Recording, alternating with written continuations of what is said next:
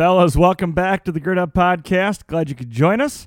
You're listening to the third part of the Ben Reichel interview. Pastor Ben is going to talk today about masculinity and it, all its different forms. He's going to talk about growing up as a kid, being a young man, training to be a pastor, and how he got to that point. He's going to talk about being a man in the in his marriage. He's going to talk about masculinity as a pastor. He's going to talk about masculinity as a son and now as a new father.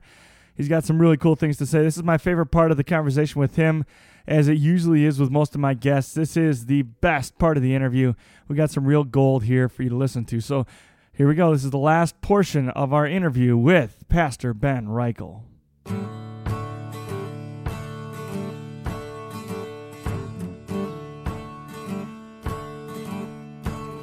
Hello and welcome to the Gird Up Podcast.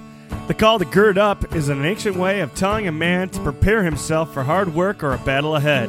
Our work is to reclaim masculinity in the modern world and to live out our calling as men of God. Here you will find a community of believers, brothers in Christ, working hard to become the men that God has called us to be.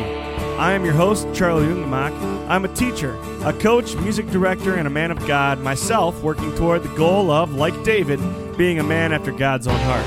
We're happy you could join us. Now it's time to roll up our sleeves, to gird up, and become the men that God has created us to be. All right, this is part three with Pastor Ben Reichel, Mister Muscles. Yep. Uh, brings preacher curls to just another... I was trying to think of a good yeah. joke. That's yeah, the best I know. thing you come it, up with. Well, I've heard it. I've heard it before. You don't have a good name to, no, to go with it. I know. You know? I, I just, know. We got to work on yeah. that. But I, I've heard it before. Hey, what's your favorite exercise? Preacher curls. mm, good one. Never heard of that one yeah. before. Yeah. All right. So uh, let's talk about you a little bit. We haven't talked about you a whole lot. All right. Let's start at the beginning. Where'd you grow up? Oh, What's man. your family look the like? The beginning. Um, Dad's a pastor. So we'll we'll frame it with that. Um, I've lived all over the place. Um, was actually born in Montana. W- okay. Lived out there for about five years. Uh, then Mandan, North Dakota. Uh, was in Sheboygan, Wisconsin for I think five years, four and a half. Okay. Um, and then now my parents have lived out in Mitchell, South Dakota for sixteen years. I okay. think so. That's the longest they've been in one yeah. place. Um, but during that time was when I went to prep. I went to M L C and S E M and then down to Texas. And so it wasn't really home, but it was kind of home right. base. Right, yeah. yeah. Yeah, I know that feeling. Um, yeah. So, yeah, I moved around quite a bit. Um, I, I get kind of jealous of those people who, like, live in one one area for the majority of their... Yeah. their... You know, like, you go home for Christmas. Right. Like, I, I don't have that. Yeah, yeah. yeah. That was that was one of the first questions I asked my, my seniors. It was like, where did you grow up? And it was hilarious to, to hear like people who were born five miles away from where they currently live. Um, yeah. And that was just a way of introducing, like, this has been my journey this yeah. far. Like, I don't have that. You know, you, you guys have a, a, a great history and, and something yeah. to be proud of, but I don't. Um, so whenever anybody asks me where I'm from, Uh, how much time you got? Uh, no, I just, my response is, well, I grew up yeah, I, here, I, yeah, but it's ex- I, I went to high school here. Yeah, that's exactly it. Yep, you, yeah. yep, we got the same deal. Um, although down in Texas, I was accused of being Canadian uh, because of my northern accent. So, yeah, yeah, that was good. But yeah, all over the place, all over the place. Yeah, I suppose when you're down there, you're the one with the accent, yeah. not them. Yep. They all talk funny, but yep. you're the one with the accent. Exactly. Yep. All right, so uh, what's it like growing up as a pastor's kid? Uh, it's it's it definitely gives you a unique perspective on childhood. Yeah. Um, the, the like the the what I can remember from like my early grade school years, not much different. Um, right. I went to public grade school for kindergarten through third grade. I was normal, normal kid. Yeah. Uh, but then when we moved to Sheboygan and there was a Lutheran grade school there, that's when things changed a little bit. Right. Like all of a sudden, you're the pastor's kid. Yep. You better um, have an A in Word ex- of God. Yeah, exactly. Better be top of the class in confirmation class. Um, and we probably, I was, so yeah, probably weren't too. I was, I was, I was Can't paying lie. attention during dad's I, class. Oh, yeah. That's for sure. Did you ever get called out? Like during oh, a sermon? Definitely. No, during a sermon? Yes. Okay. Okay. So it was, I think I was like third grade. It was Good Friday Tenebrae service. Yeah. And uh, like we were playing with our belts. like, just like, what, what were we doing? We're like playing with our belts. And he was, no, no, it was Easter Sunday. Oh, it, it was, was Easter Sunday. And we were supposed to be singing. And it was like he stopped and cleared his throat and just looked at me. They didn't say anything at the time. But there were a whole lot of tears on that Easter Sunday. And we, I sat, so that was the first of three services. Yeah. I sat through every single yep. service. Yep. Oh, my goodness. Yeah. Ours was, I can't remember if it was a Lent or Advent, but it was, it was a midweek Wednesday night. So there weren't many people there. Um, and so it was just my older sister and I. There's there's four of us. So older sister, me, and then my younger two siblings. They were both sick. So mom stayed at home with those two, and we went with dad to church. And so we're sitting by ourselves, our own pew, and I can't remember. So this this was back in Mandan. So I'm, you know, first, second grade. Yep. My sister's third, fourth yeah. grade, something like that. Um, and there was a box elder. So it must have been Lent because there was a box elder bug that was crawling on my leg. Also on my pant leg. It's crawling up. And so in the middle of the sermon, I flick it off. And all of a sudden, we can't find it. So, like, both of our heads just go, like, underneath the pew in front of us looking for it. And the only thing we hear is a pause. And my dad, almost at the top of his lungs, going, Lisa and Ben. And so, like, we bolt straight up, and he's staring and right at us. Everybody and, in the church. Yeah, exactly. Right everybody turns around, and we did not move the rest. Like, I don't even think we breathed. It was awful. And then we had to go home, and, oh. It was bad. My favorite one I've ever heard, my favorite story in that strain that I've ever heard, and I won't say who it was. Somebody got in trouble in the Tenebrae service on Good Friday. Okay. And got a spanking for every station of the cross. That's perfect. Like, that is yes. the ultimate spanking that, yes, story. Yes. That... That needs to become a tradition. So Dad, Dad took him in the back. It took a, a, the story goes, it was a big old German Bible, and it was seven times, once for each station of the cross.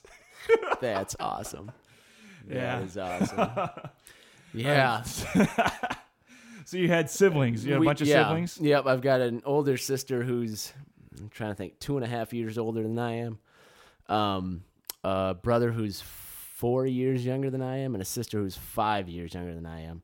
So we're kind of spread out from uh, beginning to end. But, yeah, there's four of us. Um, two girls on the outside, two boys in the middle. So half and half. Yeah. Got to team up against each other. Growing up, it was a good time.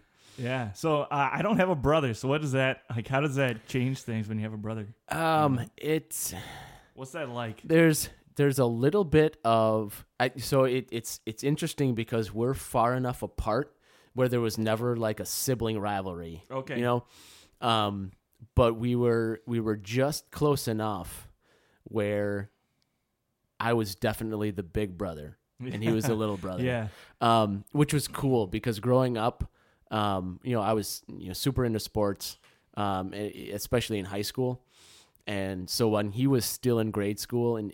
I went to prep and when my okay, uh, family yeah. lived out in South Dakota, so they couldn't really come watch. Mm-hmm. Um, but he started to play football too, and I got to go see him when I was at M L C. I was a little closer. Yeah. Um, so pretty early on, you start to realize that life's not all about you and you have an impact on other people. Right. Yeah, it's, it, yeah, you don't think that way, right. you know, as a grade schooler growing up yeah. and whatever. Um, but you do realize that you got somebody looking up to you. And mm-hmm. and who wants to do the same things as you and tag along. And, yeah, you got those times when it gets super annoying because you just want to go play with your friends. You don't want to have to worry about your little brother. Yeah. Um, but your parents make him go anyway and make you watch after him. Mm-hmm. And you get that little extra responsibility and accountability going. Um, yeah. But now it's it's cool to see how he's kind of taken that and done his own thing, mm-hmm. um, become become his own person, become his own man. Yeah. Um, but you kind of got to help. Form right. that a little and bit. Claim a little bit of the little credit bit, there. A yeah. little bit. Yeah. Yeah. And you wouldn't be here without me. You know? Yeah, exactly. Yeah. One day I'll be able to, to rub that in his face. All right, cool. Uh, so you went to prep and then M L C, was it just the pipeline? You just went right through or did you ever think about doing anything else? Um, I definitely thought about doing something else. Um, when I was in high school, I, I couldn't decide. Like when I first... decided to go to prep. Um, so my sister went, my older sister you, went through You decided prep. to go to prep? Yeah, yeah. Um, because we were in Sheboygan, uh, when my sister started. Okay. And then it was after my eighth grade year and after her junior year that my family moved to South Dakota. Mm-hmm. So I had already graduated eighth grade and I had decided to go to prep, but my parents gave me the option. We were only two hours away from Great Plains, okay. Lutheran High School, so that'd be yeah. closer. And I decided, well, I I really liked prep, you know, when we visited, and I still want to go there, so right. I went there. Um, and so I went there to, I was thinking I wanted to become a teacher, but as I went through, I wasn't quite sure anymore. Um, yeah. And then by the time I got to my senior year, I was actually throwing out the idea of becoming a civil engineer. Okay. Because that's what my uh, grandpa did. He started his own company um, over in Madison. Okay. My uncle took it over because uh, that's what my dad was going to do too. He went to Northwestern University for two years mm-hmm. to study civil engineering and then um, switched over to Northwestern College to become a pastor. The whole story there. So um, when you're leaving Northwestern, you go, hey, see you guys. I'm going to, going to Northwestern. Going to Northwestern, transferring. Um, and so I, I was throwing that out. Like I went to visit a couple universities and colleges and checked that out. I always loved math and science and, and that kind of thing. And then it was it wasn't until my Christmas break of senior year that I decided to go to M L C and give the pastor thing a try. Yeah. Um, because the dean of students at the time at prep, um, Matt Crass, he's now the president, uh, but he had stopped me in the hallway a couple times and told me, you have the gifts to be a, a really good pastor. Yeah. So like he planted the seed and it, it happened. Yeah. So, um, went to M L C and there were even times in M L C freshman, sophomore year, what I didn't think that was the, the right mm-hmm. path, right decision, thought about doing something else. Um, but with surrounding myself with good friends, um, yeah. the faculties of both schools, fantastic, uh, kept me on the straight and narrow and, uh, took yeah. it the whole way through, and, and now we're here. So yeah, and I think that's a more common story than we realize, too, yeah. is that, like, there are a whole... And we didn't talk about it at the time. I think that it's a, sh- it's a shame. I think yep. we should have as yep. as friends. We should have all talked about it at the time. But just looking back at my, my classmates and myself, like, there are a whole lot of us that about halfway through are like, mm, yeah, I don't think so. And then there's always something that says, like, you know what? I think I think this is what I want to do. Yep. And... and I didn't realize it until way later on, but uh, like I, there was also a strain in me that said like, well, this is my way to serve. Like this was my option. If I was going to do something, if I wanted yep. to serve, this was my option.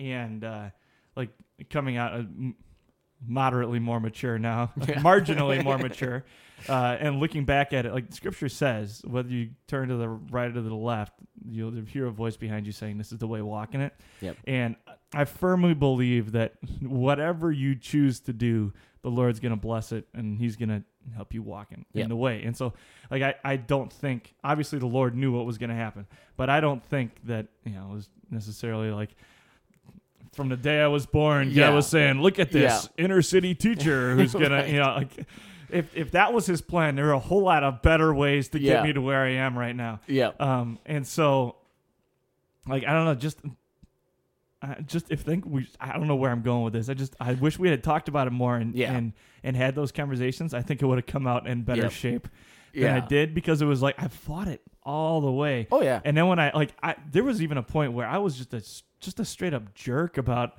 like eh, I'm not it's like oh, you, and then even like urban teaching even like they were trying to get me to go to a conference.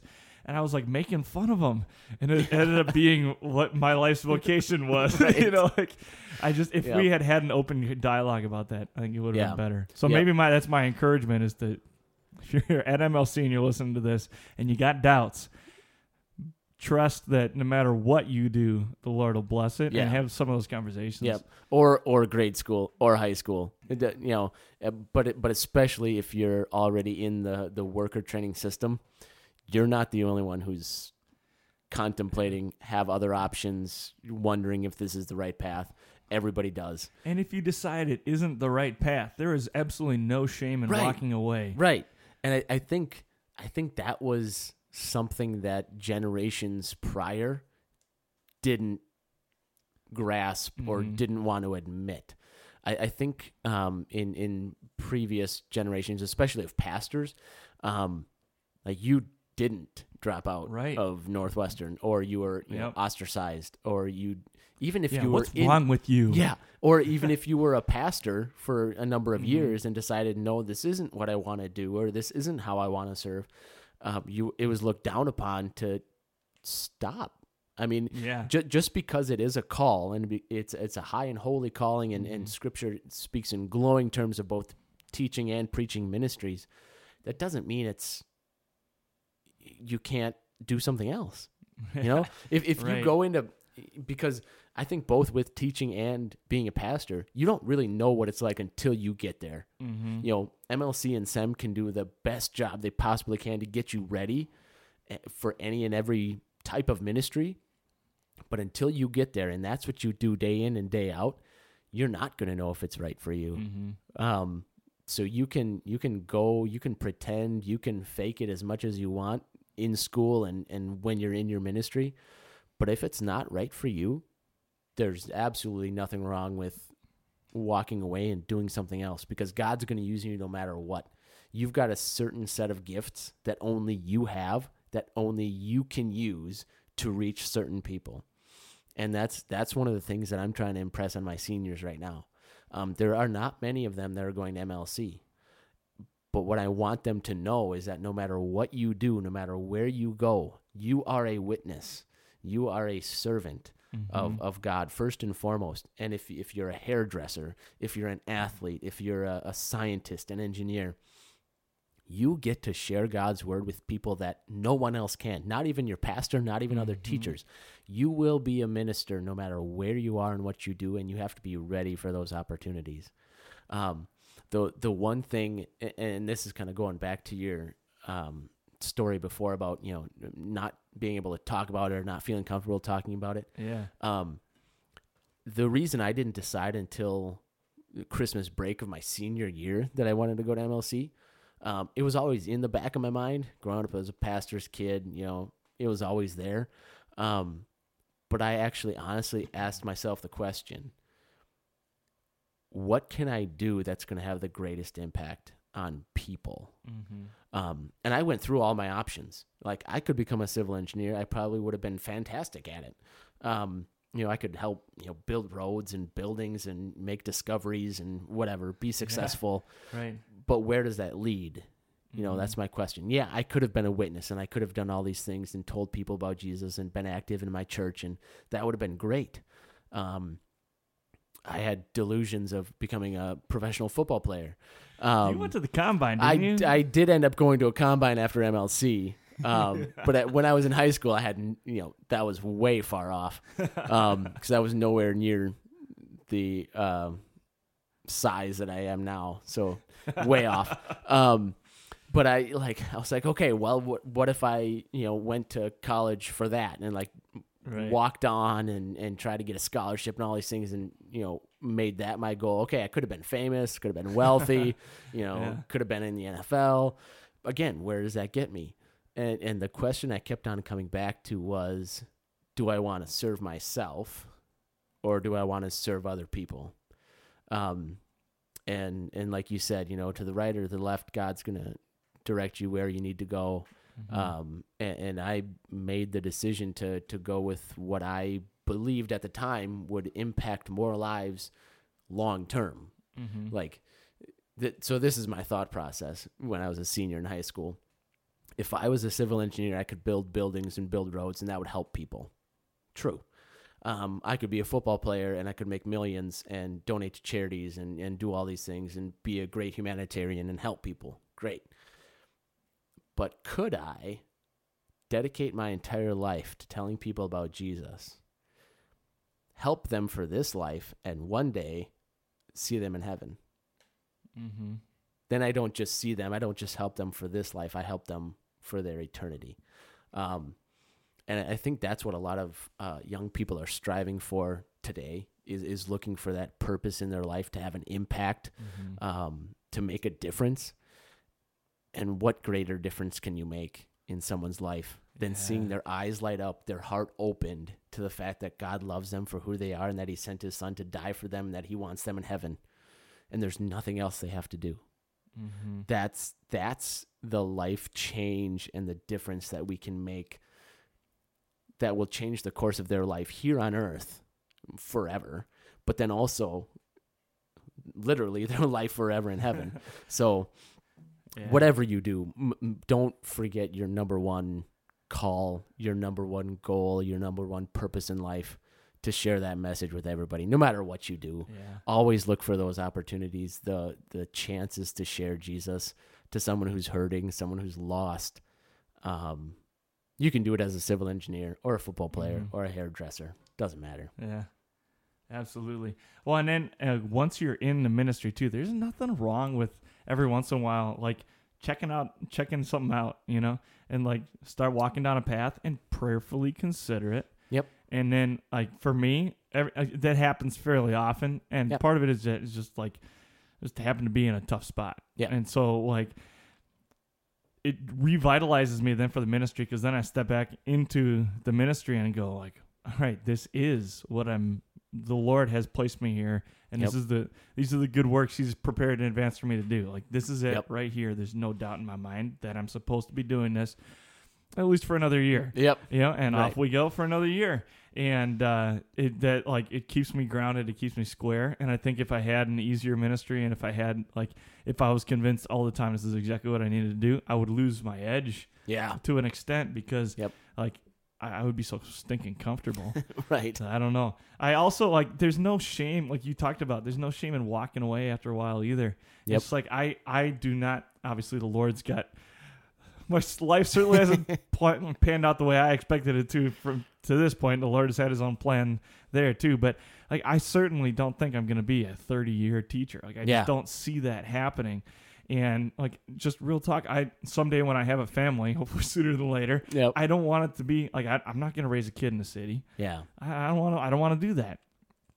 And so then just the, facing that reality then of it's not forever. It's not just like, sell out now, put everything you can into what you're doing right now, what the Lord has for you now.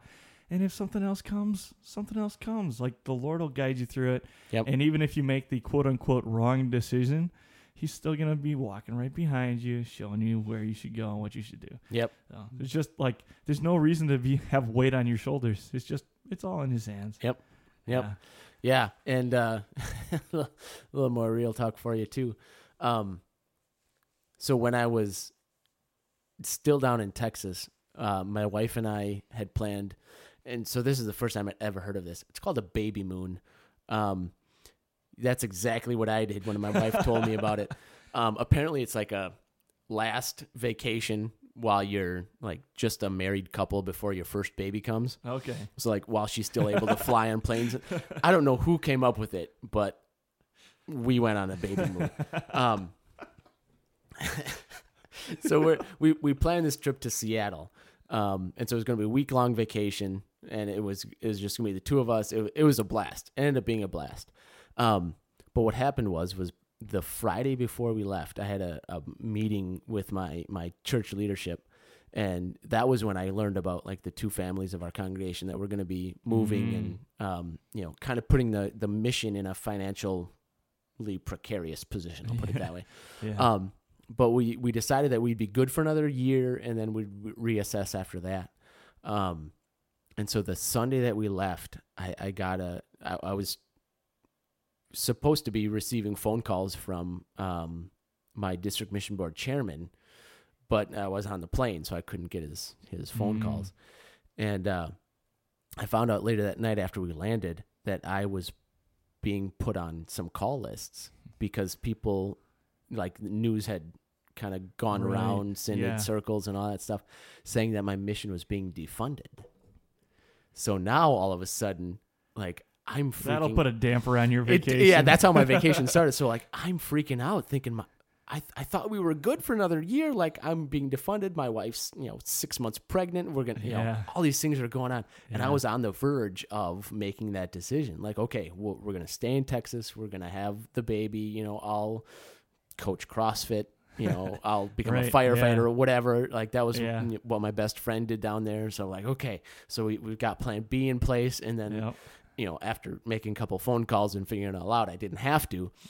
But it was after all that happened that I got the kettle call, like yeah. the day after. So this is still on vacation. It's like yeah. all these things are happening all at once. And like you said, you can see God working and guiding yep. you where you need to He's go. Like, I got you. He, I got you. Oh, man. But like when you're going through it, you're like, yeah, I don't know. It's just a whirlwind. Yep. Oh, man. But I mean, like in my mind, I was, I was, Con- confident, comfortable, satisfied with that decision, if that would mm-hmm. have been the case, to, yeah. to make that decision and, and um, walk away from ministry. But God had other plans. Yeah. And so now I'm here.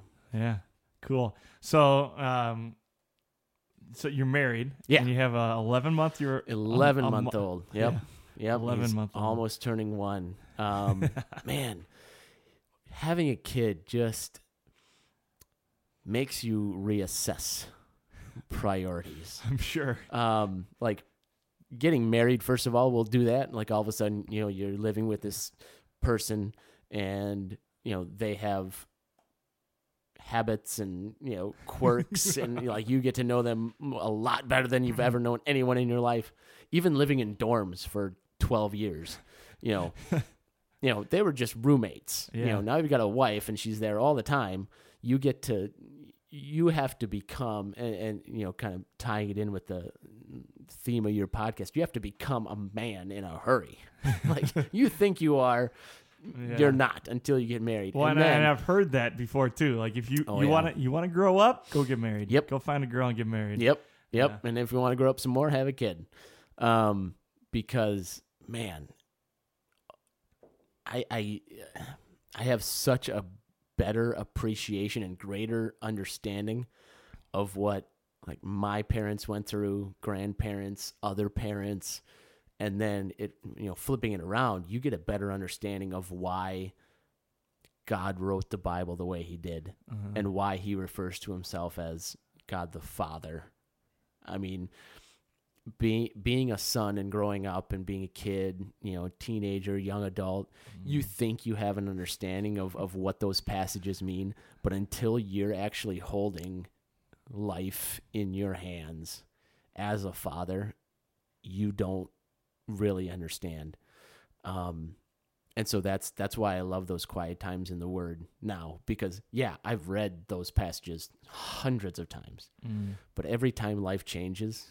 and every time something new comes along, new happens, you, your perspective changes, and that word that doesn't change takes on a whole new meaning.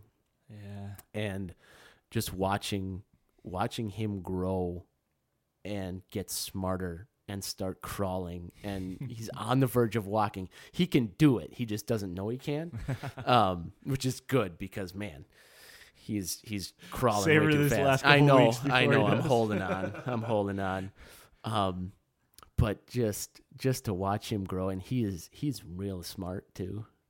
Um, and and I, I, I don't want that to sound braggy or anything, but like even his babysitter says he figures things out way too quickly. Like he should not be that, you know, quick to figure out that, oh well, she covered up this light socket, but there's one over there that I can go get, and he books it. Um, no, it's, it's been so much fun. Um, way too many sleepless nights, um, way too many fevers and, and you know, puke. And I, I, I made this joke first semester with my kids because it was after just a, a rough night. And so we have two dogs too. Um, they're medium sized dogs, thirty-five, forty pounds, nothing major. Um, but I, I was just like filling him in on the weekend or something. I don't remember what it was, but we, we got on this, on this topic and I was like, yeah, these days my life revolves around poop. Like I got two dogs. I got a six month old. There's poop everywhere. Nothing really grosses me out anymore.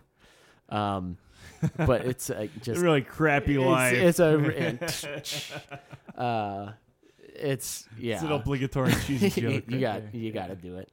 Um, but yeah, we're, I mean, he is, again, like like we said before, if you want if you want to f- know what it's like to to figure out who you are as a as a person, as a man, get married, have a kid. mm. because all of a sudden you're not just worried about yourself. Anybody can worry about themselves. We're pretty good as human beings about worrying about yeah. ourselves. Um, but when, when you're, when you're the head of a family and you got to take care of your wife, you got to take care of your kid, mm. priorities change. But it's, it's for the better, because all of a sudden you got to step up your game as, as a leader, as a man, as a, as a man of God, to make sure that you don't mess up the family, it, to, to put it simply. Yeah. Cool. So your wife had talk about, yeah. Um, we actually met in high school. She went to prep too. Okay. Um, we, oh, one of those, and one of those, but, um, It, it was funny because we were always good friends. Like we, we hung out in the same circles, you know.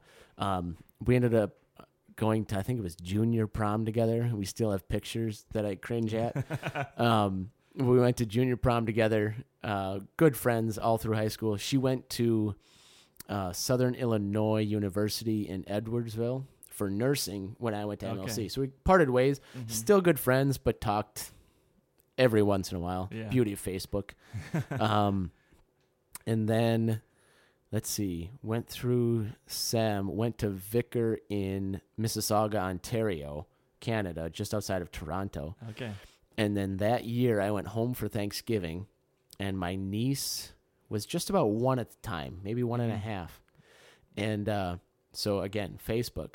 I, I changed my profile picture on Facebook to me playing with my niece. And that's what started the conversation. Like, we started talking over Facebook again, like reconnecting. She's like, yeah. oh, that's the cutest picture I've ever seen, blah, blah, blah, blah. She comes to visit me twice up in Canada. Oh. And, like, we start dating long distance. Yeah. And, like, as the year progressed, she was actually planning on moving back to Milwaukee to get a new nursing job. She was in the Twin Cities at the time. And I was like, well, I'm moving back to Mequon. You're going to be Milwaukee. Things could kind of work out, you know?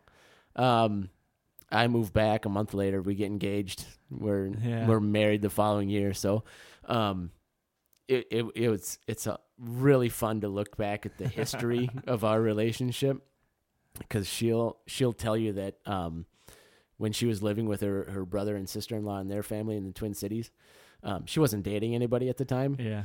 But her sister-in-law was like, well, is there anybody from high school that you would want to, like, reconnect with? And she's like, well, you know, the only one would be, like, Ben Reichel. But I don't even know if he's, like, into me and all this other stuff. And real dramatic story, but, you know, long story short, Facebook, engaged. Yeah. Um, but the I, There's I, a lot of those from our generation. I know, yeah. At least it wasn't one of these, like, so I messaged her on Facebook, and then we started to talk, you know. Is, well, no, I mean, like, the ones where they're, no, like, know, they meet I'm, for the first I'm, time I know, and I'm, th- and I'm thinking like, of a couple oh, right man. now that I can, that I, I know that happened to him. Like, I, there's that, also, I've heard a couple where it's, like, the guy starts messaging her, and she just goes, like, talk to me in real life, stupid. Like, you you know you see me every day. Yeah, you don't exa- have to yeah. hide behind a computer. Yeah, like, exactly. If you think we're going to have something here, you need to actually, like, you need to talk to me. Right, yeah, like, face to face. We yeah. have to get rid of oh, that. See, but it hasn't changed. Now it's just texting. Oh, yeah, yep. I mean, you can get somebody's number and text them and yep. Yep. you know, send them an Instagram message or whatever it might be. Right. And but eventually, to... you're going to have to own up to the fact that you're going to have to talk yep. to them face to face. Yeah. Um, but it the, the the cool part about that, about our relationship, is just the history. I mean, yeah. you start out as friends. We were great friends in high mm-hmm. school. Never officially dated. Like I said, we went to prom together, but that was it. Yeah. So, like, when we started talking again and picking things up, you know, we had that history yet. It wasn't, we didn't have to go through that awkward yeah. get to know you phase. Um, it was kind of cool because that helped um, being long distance, like during dating. Um, and even while we were engaged, I mean, like, I was up in Mequon and she was down, down in Milwaukee. It's yeah. like, we would only see each other maybe on weekends, right? Yeah. Not, not every weekend. Yeah. Even. Um, so kind of long distance. Um, but that long helped enough, yeah. long enough. Yeah. Yeah. Uh, but that helped us focus on the big things, you know, mm-hmm. like we didn't, we didn't have to try and pretend, like, even when we were, when she was in Twin Cities and I was in Canada during Vicar year, like, we jumped into the big things right away. Like, yeah. okay. Um, what's going to happen if, you know, I get a call, you know, to somewhere mm-hmm. far away from your family? How are you going to react to that? Um, if we, if we do start, you know, a family, how, you know, how many kids you want, you know, but, right, uh, yeah. But like, I mean, we got to the big things like, um, jobs, but like f- philosophies of like raising kids and what's important. Mm-hmm. Like for both of us, it's, it's fitness and eating healthy and all those things. Mm-hmm. Um, 'cause when you're, when you're away from each other, you don't have all those, I'll say temptations, right. You know, from no, being that's real from, from yeah. being so close. And then yeah. you get carried away with, with that, you know, the physical aspect of it, yeah. um, that you, you don't get to talk about the deeper things. And okay, if this does progress and if this does go further, you know, yeah. do we agree on, you know, religion and, and raising a family and, and what's important in life and all those things. Um, so that was the cool part about being, being away, uh, for that mm-hmm. long is, we already knew each other. We were friends, but then we got to really get into the bigger questions of life. Um, and it was, it was cool because we actually had a lot of shared experiences, at least from our childhood, that helped frame who we yeah. are as people.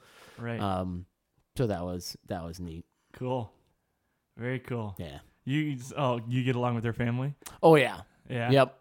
Um, the first time I met her family, um, was, let's see, it was that June of my vicar year. So um, I was almost ready to come back to S E M, but there was a, I think it was her cousin was getting married over in Washington State. Oh, wow. But the entire family was there. Like mom, dad, brother, sister, their families, cousins, aunts, uncles, everybody. Like from great grandma all the way down to the youngest nephew. They were all there. So I got to meet everybody that whole weekend. Um, and it's she was, somebody else's wedding, but you're the center of attention. Yes, it was, it was awesome, but terrifying at the same time. Um, and she tried to warn me, but it was, they, they are fantastic. Like everybody, you know, e- even the ones that I haven't seen since that weekend, they're, they're still good. I get along with, uh, her mom and dad. Great. Um, brother and sister are awesome. The the new nieces and nephews are, are fantastic. So we were just up cool. in uh, Green Bay with her sister and, and her family for, for Easter. So awesome. A lot of fun.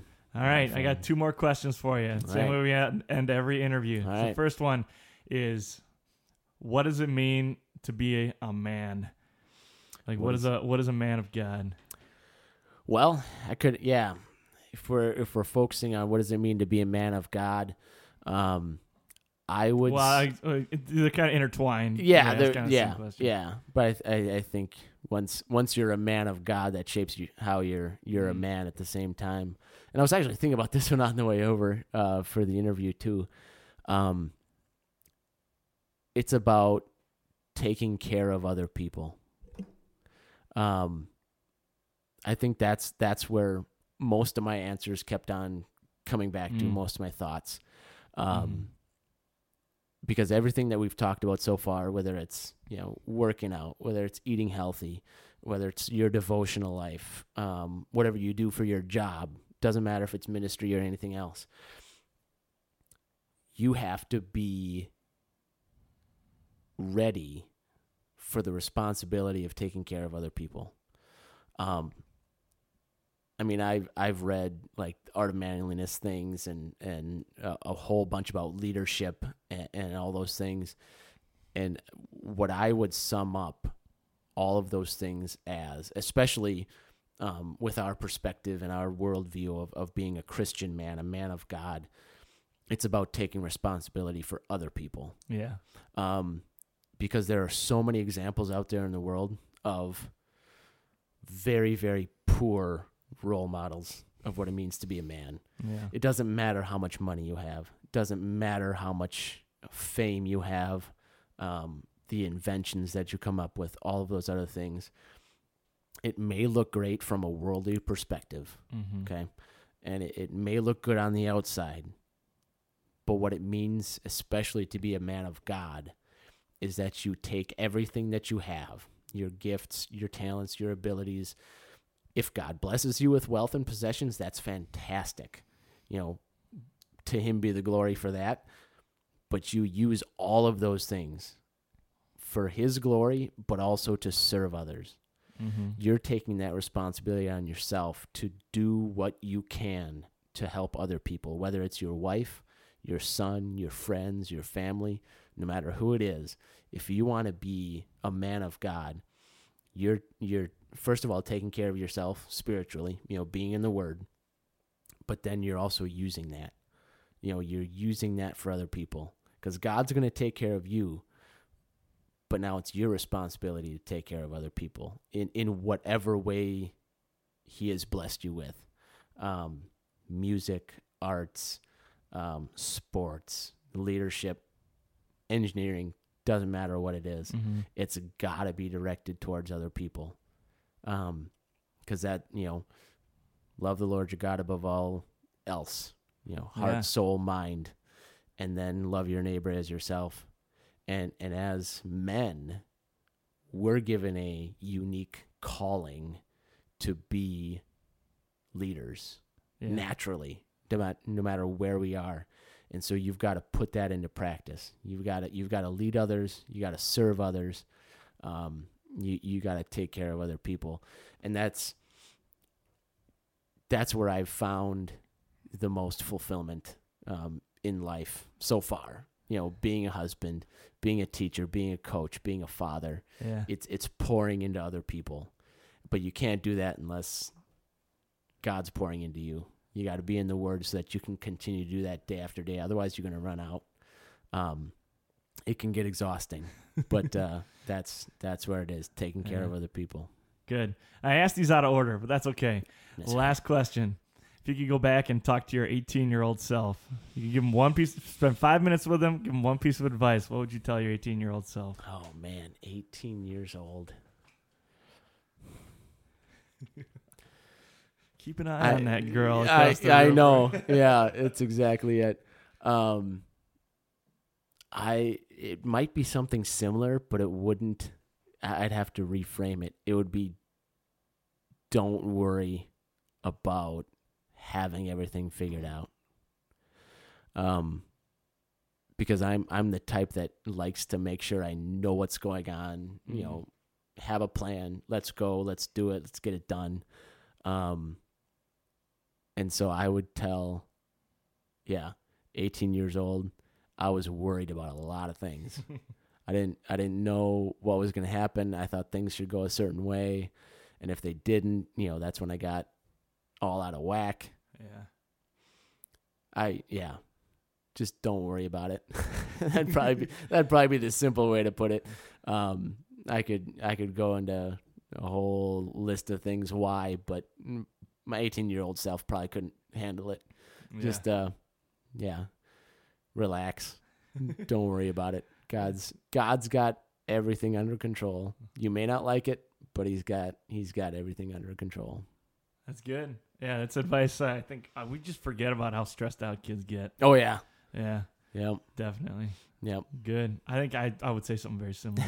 Just let God let God do it. Yep. Every time I I realize every time we I ask those questions, I realize that I've never actually answered those questions. Oh, myself. There you go.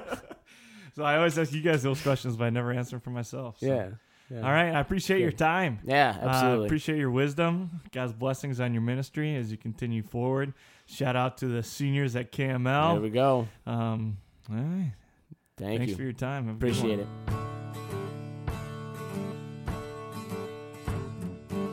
Thanks for listening to the Gird Up Podcast. If you like what you're hearing, you can find more episodes like this on SoundCloud, Spotify, iTunes, the podcast app, and Pippa. If you want to follow us on social media, you can find us on Instagram at Time to Gird Up. You can find us on Facebook at the Gird Up Podcast. Or if you want to email me, you can email me at Coach Ungemach, that's U N G E M A C H, at gmail dot com. Please leave a five-star rating and review on this podcast on iTunes. The more four- and five-star ratings we receive, the more people we will reach on iTunes because iTunes will boost us more. Thank you to Seth Pommier for our podcast art. And thank you to you, the listener, because without you, this podcast would not be possible. So with that, I encourage you to go out, man up, gird up, and become the men that God has created us to be. Have a good one.